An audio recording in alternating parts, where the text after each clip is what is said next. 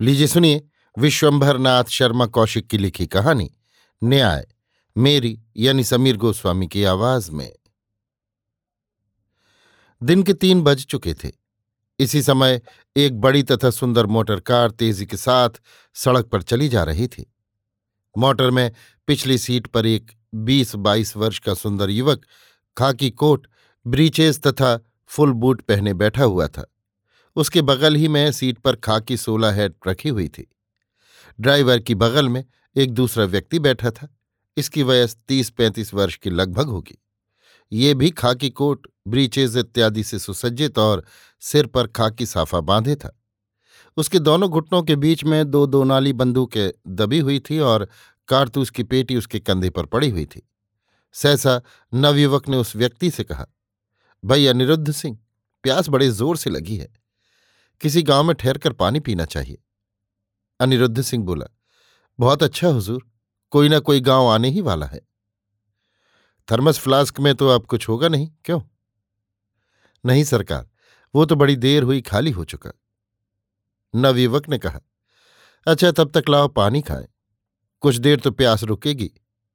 अनिरुद्ध सिंह ने अपनी जेब से चांदी का डिब्बा निकालकर नवयुवक को दिया। नवयुवक ने दो पान निकालकर खा लिए और डिब्बा अनिरुद्ध सिंह को लौटा दिया। थोड़ी देर तक सब लोग मौन बैठे रहे। अकस्मात ड्राइवर बोल उठा, वो देखिए, सामने गाँव दिखाई पड़ रहा है। अनिरुद्ध सिंह ने कहा, इसी गाँव में पानी पीकर और फ्लास्क भरकर आगे बढ़ेंगे। दस मिनट में मोटर गाँव के पास पहुँच गई। गाँव सड़क के किनारे ही पर था। सड़क के किनारे मोटर रोक दी गई। अनिरुद्ध सिंह फ्लास्क लेकर मोटर से उतर गया।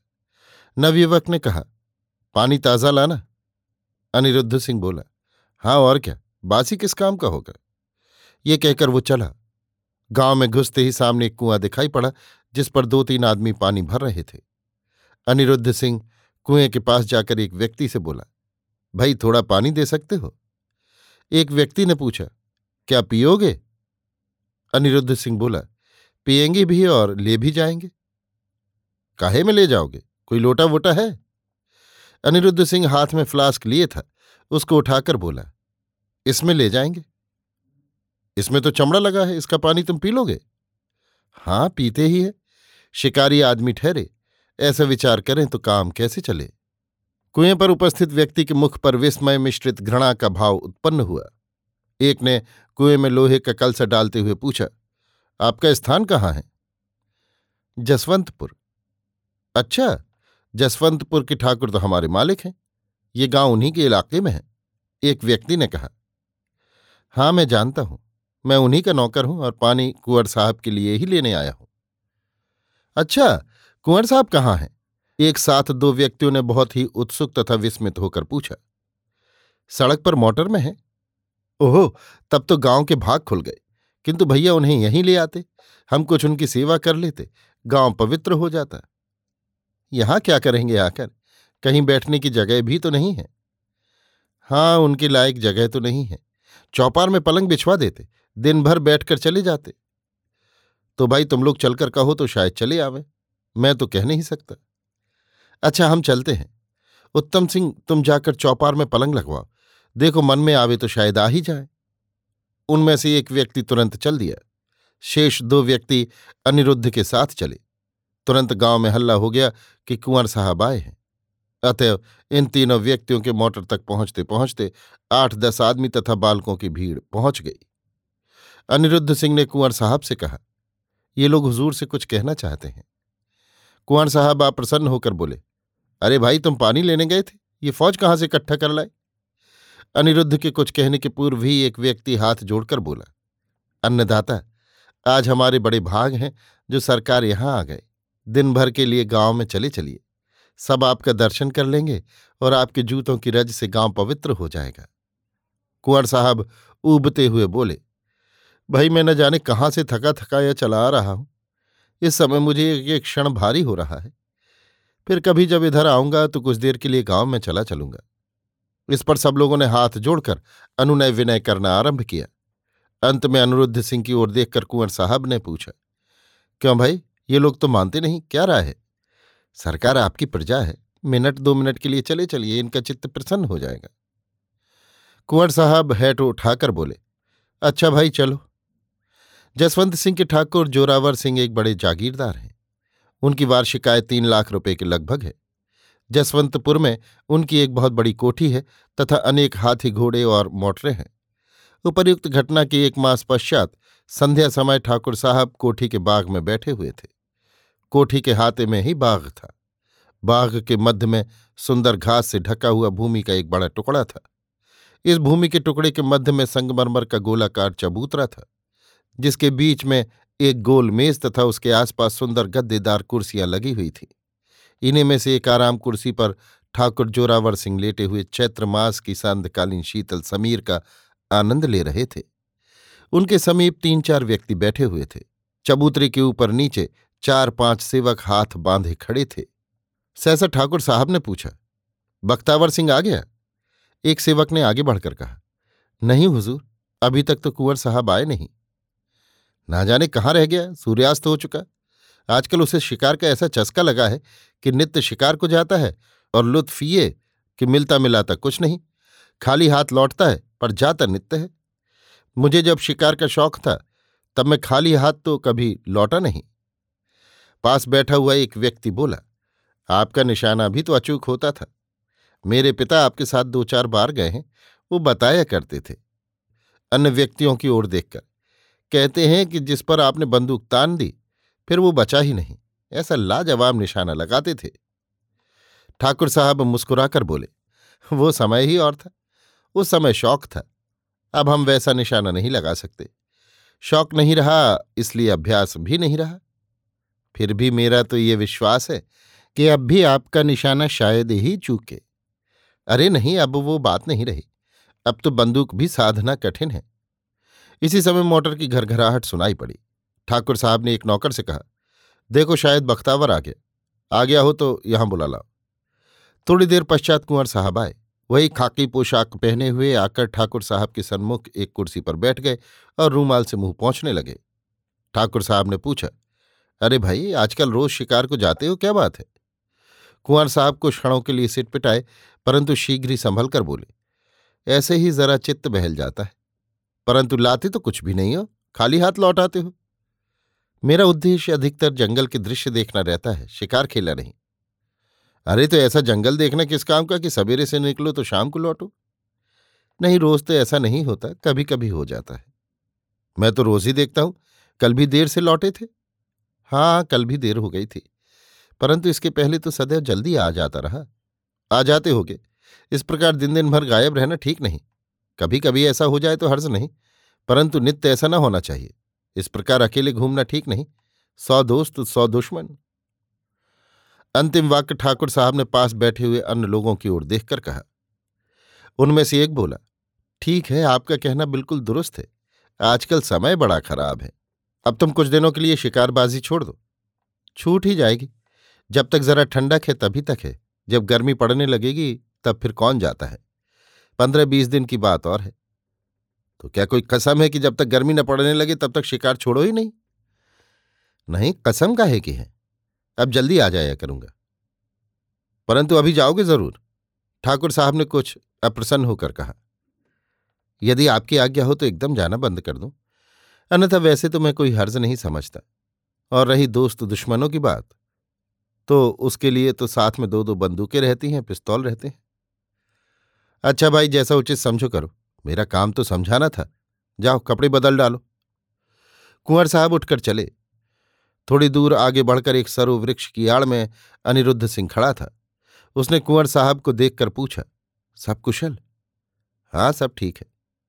मेरा तो कलेजा धक से हुआ था कि कहीं सरकार को खबर तो नहीं लग गई।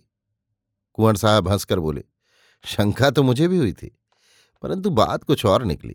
उन तक खबर पहुँचना कठिन है। जब किसी को मालूम हो तब तो खबर पहुँचे। वहाँ का कोई आदमी यहाँ आता नहीं। इसके अतिरिक्त मैंने वहाँ के सब आदमियों से कह दिया है कि यदि किसी ने जाकर बड़े सरकार तक की खबर पहुंचाई तो वो जीवित ही दफन करा दिया जाएगा।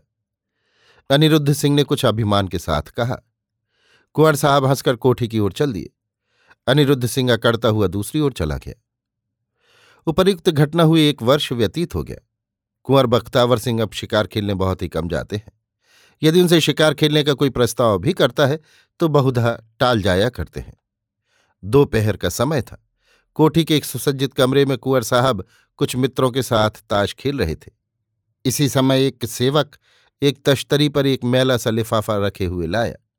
उसने झुककर तश्तरी कुंवर साहब के सन्मुख की। कुंवर साहब ने पहले कुछ क्षणों तक लिफाफे को ध्यानपूर्वक देखा, तत्पश्चात सेवक से पूछा, कौन लाया है? मैं तो पहचानता नहीं, हुजूर, एक देहाती है। उपस्थित मित्रों में से एक बोला, बड़ा डर्टी लिफाफा है। कुंवर साहब ने उसकी बात पर ध्यान न देकर लिफाफा उठा लिया और उसे खोलकर पढ़ना आरंभ किया। दो चार पंक्तियाँ पढ़कर ही उनका मुख पीला पड़ गया। उन्होंने मित्रों से कहा, मैं अभी क्षण भर में आता हूँ। ये कहकर वो उस कमरे से मिले हुए दूसरे कमरे में चले गए। वहाँ एक कुर्सी पर बैठकर उन्होंने बड़े ध्यानपूर्वक पत्र पढ़ा। एक बार नहीं, कई बार पढ़ा। इसके पश्चात उठकर टहलने लगे। उनके मुख पर चिंता के गहरे चिन्ह थे। थोड़ी देर तक टहलने के पश्चात उन्होंने घंटी बजाई। तुरंत एक नौकर उपस्थित हुआ। कुंवर साहब ने कहा, मंगली को भेजो। नौकर बाहर चला गया। थोड़ी देर पश्चात वही नौकर जो पत्र लाया था हाजिर हुआ। उससे कुंवर साहब ने पूछा, जो आदमी ये चिट्ठी लाया है वो है या चला गया? अभी तो बाहर बैठा है, जवाब की राह देख रहा है। अच्छा तो उससे कह दो कि जवाब भिजवा दिया जाएगा। बहुत अच्छा। नौकर चला गया। कुंवर साहब ने चिट्ठी को फाड़कर टुकड़े टुकड़े कर दिया तत्पश्चात पुनः बाहर आकर बैठ गए और ताश खेलने लगे।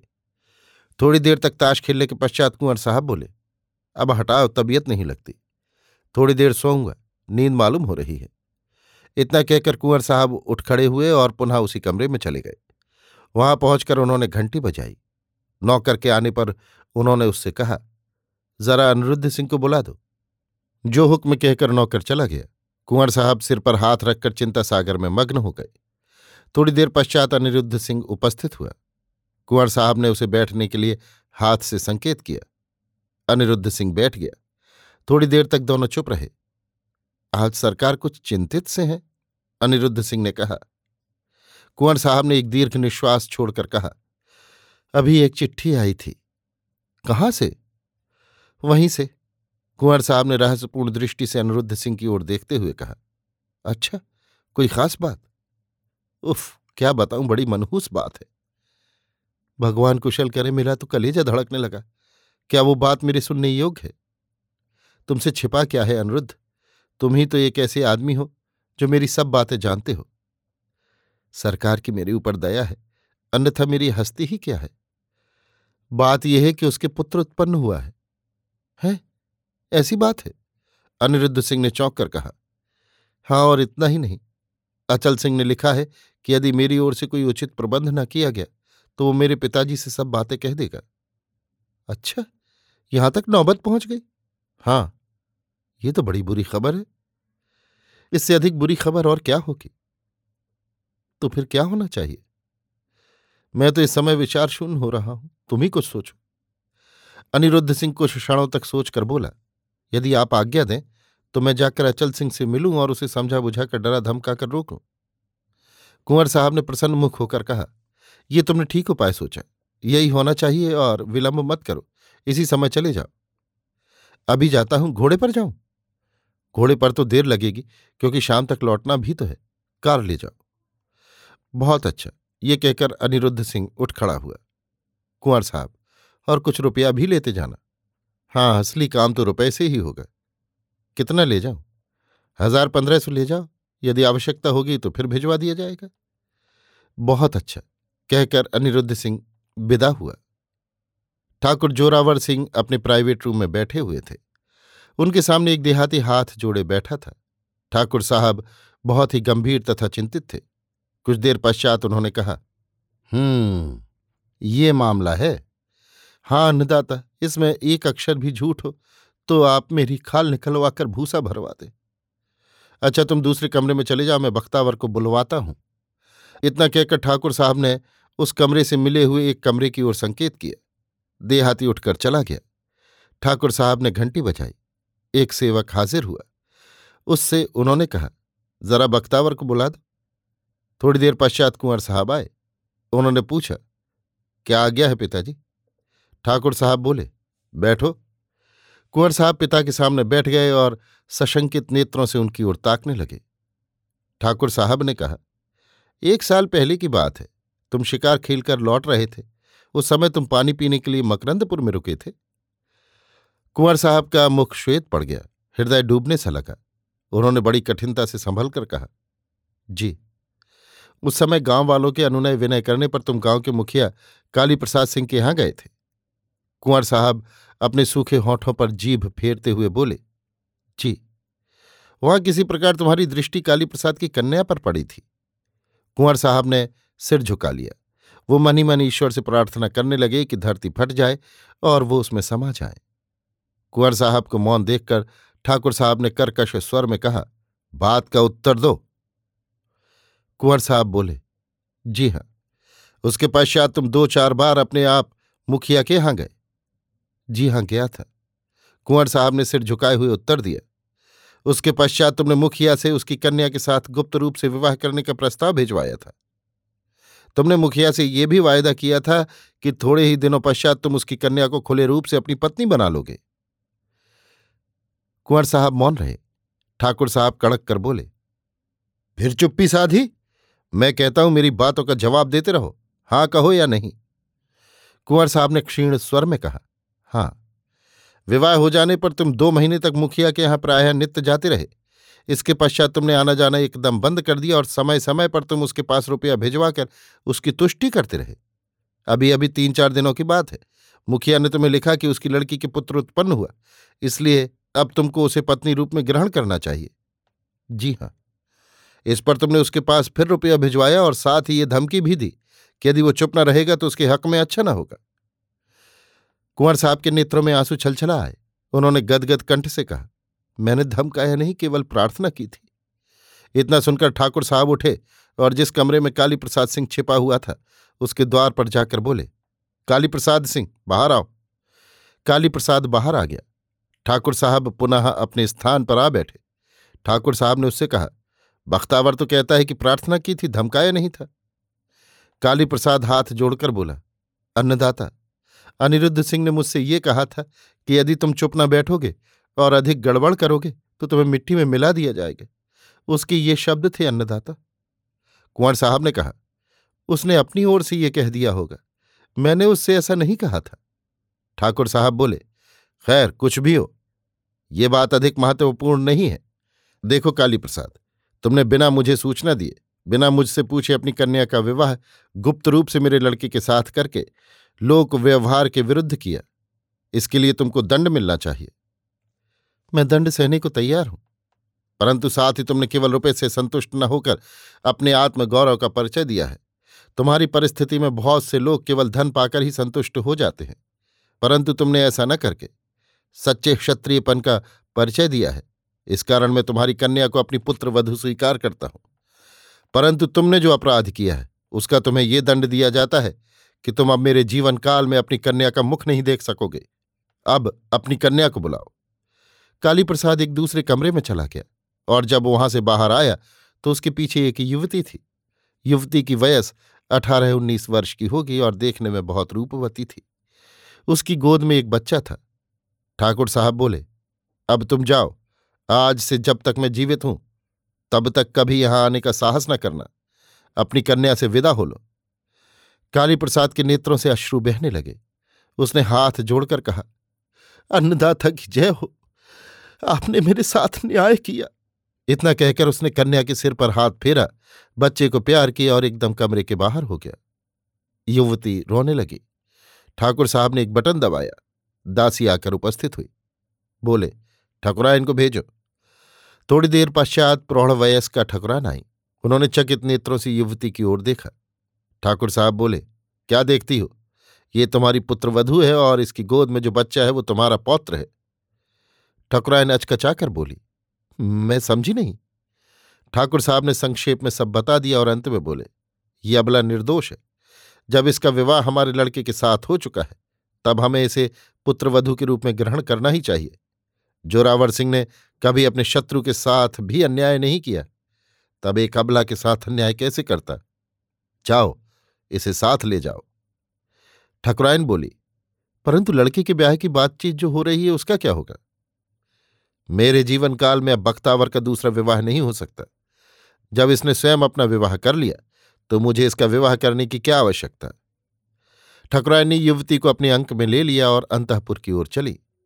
यद्यपि इस आकस्मिक पुत्र वधु प्राप्ति पर उनके मुख पर दुख तथा क्षोभ का भाव था, परंतु साथ ही युवती का नक्षिक और पौत्र की मनमोहक मूर्ति देख, दुख तथा शोभ के भावों का कवच फाड़कर संतोष तथा आंतरिक प्रसन्नता के भाव प्रस्फुटित हो रहे थे। अभी आप सुन रहे थे विश्वंभरनाथ शर्मा कौशिक की लिखी कहानी, न्याय, मेरी यानी समीर गोस्वामी की आवाज़ में।